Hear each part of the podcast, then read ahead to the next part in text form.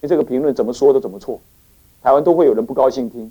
我只是告诉你这个事实是这样，我看到历史上是这么写，是这样子。那么也很显然，当时呢一定也有这些冲突，在东南沿海一带呢确实有这个冲突，而智者大师的时代确实这个冲突是降到了一个平和点。所以智者大师，我研究历史发现，智者大师真的生活在一个很特殊的历史时代的关节点上面。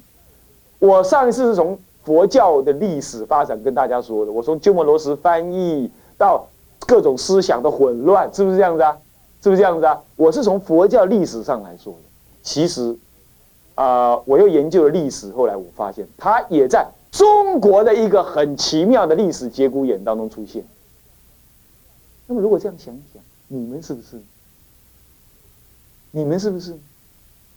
你们也是，是不是？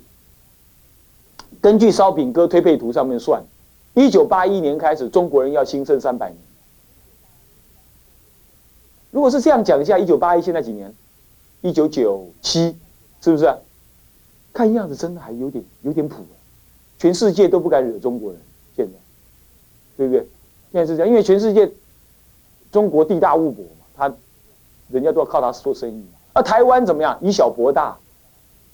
是不是以小博大？你看看这个小小不点的地方赚那么多钱，哪里冲上？你打拿几粒干嘛探底？中国人行气，一代要赚三代的钱才够本，这种观念一直存在，对不对？好，那么今天怎么样？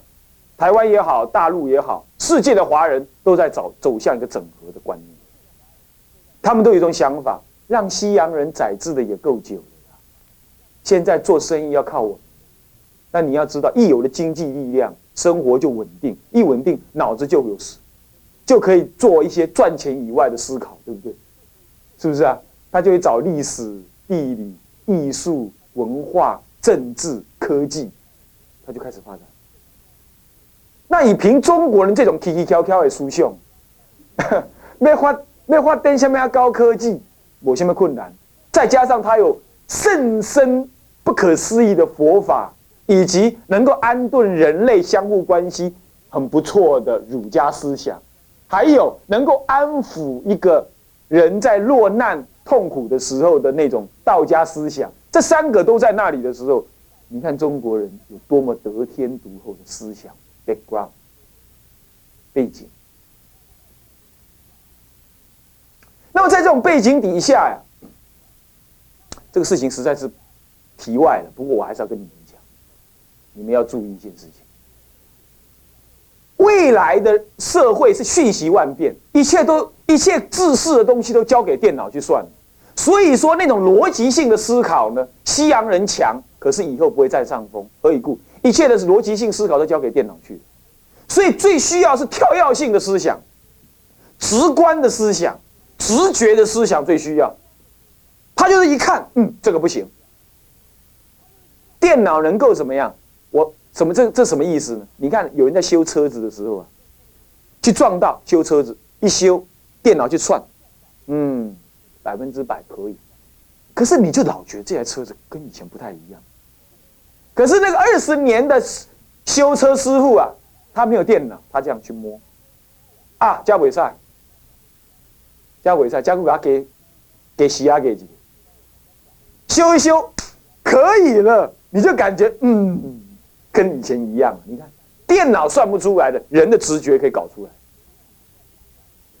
所以说以后啊，西洋的科学呀，渐渐的那些逻辑思想会给电脑所代替，剩下来直观那个电脑无法做那种直观的直觉，以及内在生命的那种超越，西洋人行行我要多做，他们没有这种训练。那好，东洋人。东方人几千年的文化资产开始冒出来，所以未来中国人会兴盛的主要原因在这里。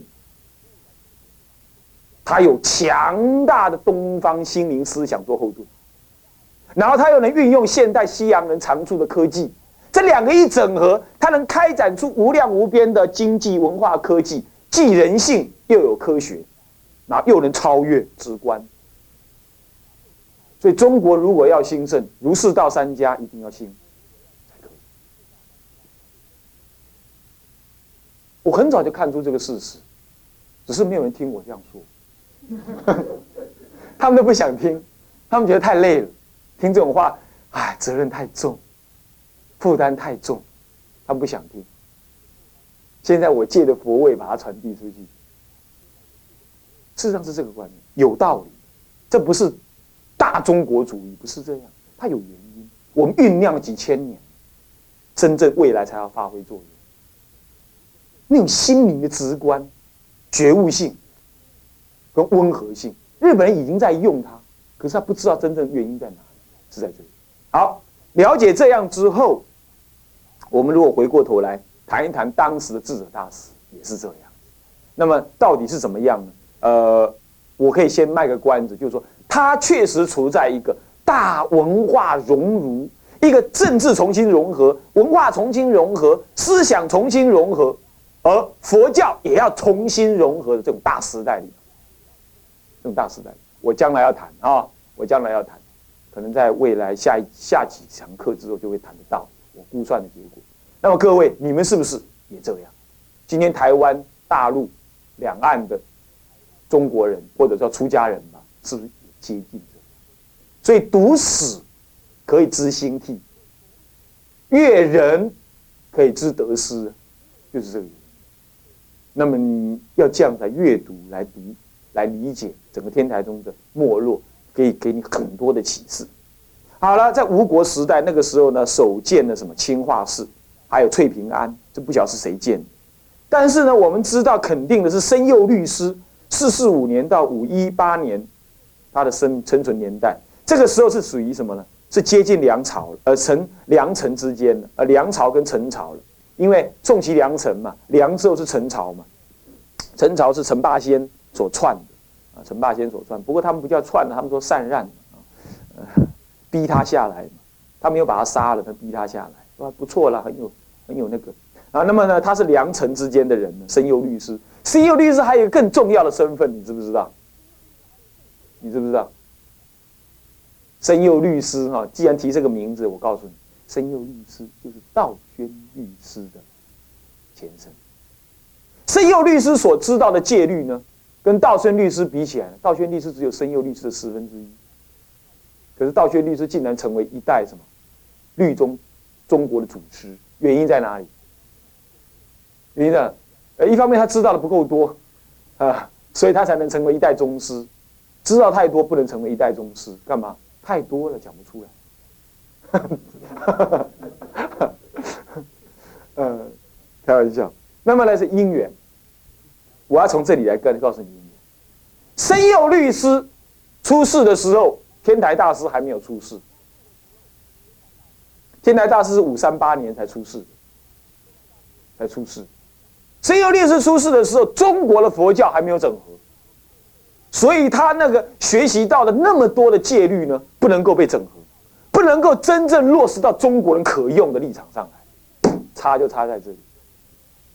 中国义务学问啊，义务修行啊，你怎样盖入天人这么说的？天人直接跟道宣律师讲说，你的前身就是生佑律师，所以生佑律师写什么？写生传。道宣律师也写续高僧传，生佑律师写高僧传，然后道宣律师他的后生呢，继续他前生未完的志业，写续高僧传，很有意思。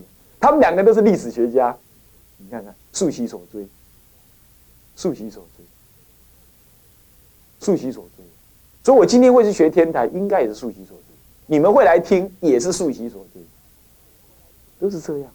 然后呢，天人就直接老实不客气的跟道宣律师说：“你哦，你的前身的道，有些生佑律师，哎讲啊，我前身我学啊这，学啊这哦，你今嘛知影，啊个无你看再十分之一。嗯，听到教的，你就试试看。”所以说，人生越来越漏略，他也要视线这样。南山律师也要视线这样。可是为什么南山律师能够开创中国律宗？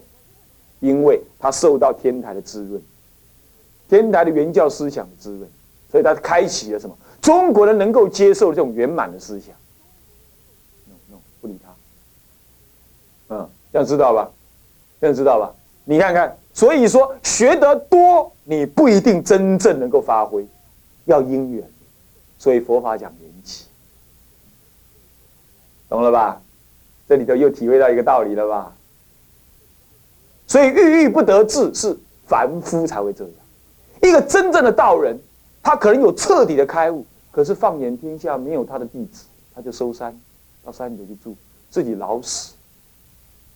所以你不要怨叹今天没有善知识，有啦，但是你不去弟子相，你不去弟子相，人家都不爱修你，不爱跟你搞，真简单，啥意思不？所以一切拢是因因因缘呐，唔当妄谈，嗯，不要怨叹。所以圣佑律师这位人，你看看知道他的人没多少，对不对？讲到道宣律师，如为冠。所以说，不要以成败论英雄，这又另外一个意义，是不是啊？是不是这样子啊？对不对？哎呦，最有名的哦，最有呃学习最了不起，也不一定。以这个多跟少来分别，是不是？是不是这样子？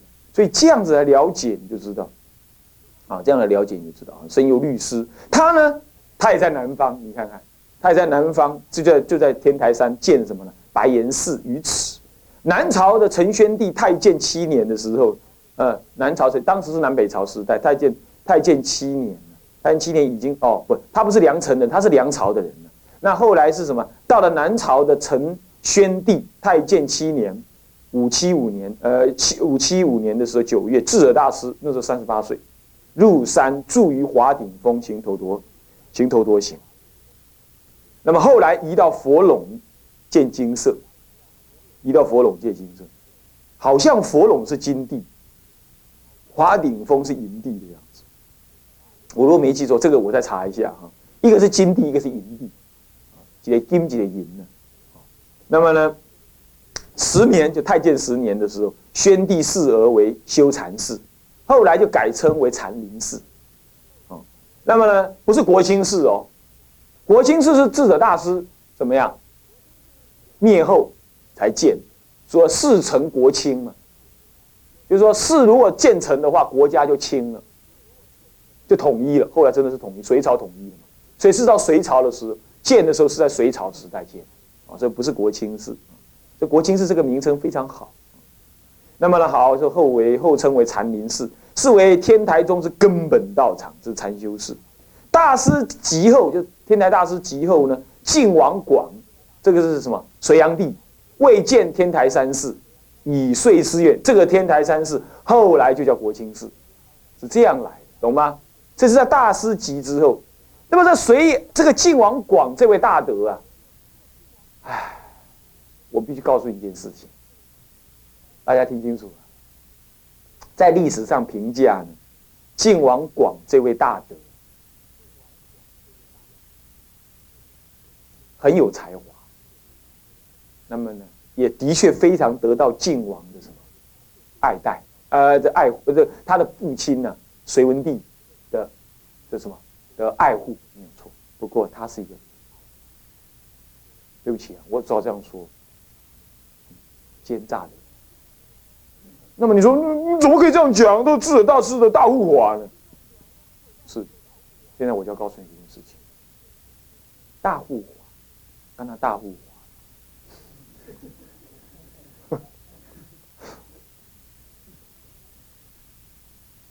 如果你要这样想，我的护法一定要最亲近的人，那么天台山、天台宗就不会信。天台宗当时确实是受到了隋炀帝的某一种程度的资助，对不对？虽然后来有人说了，因为这样子，所以天台宗后来没落的很快，在唐朝初年没落很快。要不是金溪大师再出啊，哦，天台宗几乎就怎么怎么怎么怎么。问题是，天台大师跟晋王隋炀帝的关系也是累积经验。那所以到底这个公案怎么办？怎么算呢？怎么算？天台大师是随缘，跟晋呃隋炀帝的关系是随缘。可是隋炀帝本身在历史上的评价？说实在话，对他的计算，对他的记载，我看了很多。我发现呢，评价确实不顶高。哦，你比如司马司马司马光在他的《资治通鉴》里头提到他这位老这位大德是这样说的：啊，我稍微别炸了，我两句动画好聆听。参考书太多了，不知道带哪一本。刚刚他来的时候，也好说我还没准备好，就挂一漏万，忘了带那本。他提到在《资治通鉴》里头这么提的。他说啊，这个隋炀帝呀，当时是在做路边摊的人，他爸爸就晋王广，做路边摊的人。呃，他那个隋炀帝的老妈，也不过是世间的女人而已。那么他立了一个太子，是隋炀帝的哥哥。其实隋炀帝的哥哥呢，蛮跟他爸爸呢，蛮能刚开始蛮能够配合。名字我忘记是隋炀帝的哥哥，就晋王广的哥哥，蛮能够配合。不过就是怎么样，不爱他的原配，爱的这些爱了呃下面的一些。宫女其中的几个，这么一爱了之后呢，这个隋炀帝的妈呀，就嫉妒起来了，说：“我给你讨的媳妇，你怎么不爱？爱别的女人不行。”那么就还有呢，这隋炀这个这个王广晋王广的哥哥，就是这个王储啊，太子啊，他呢，太子又怎么样？又蛮有点有点奢华了，有点奢华。那么呢，隋文帝。看到他的继承人这么奢华，他就有点不忍。我怎么可以把国家交给这么一个奢华的儿子呢？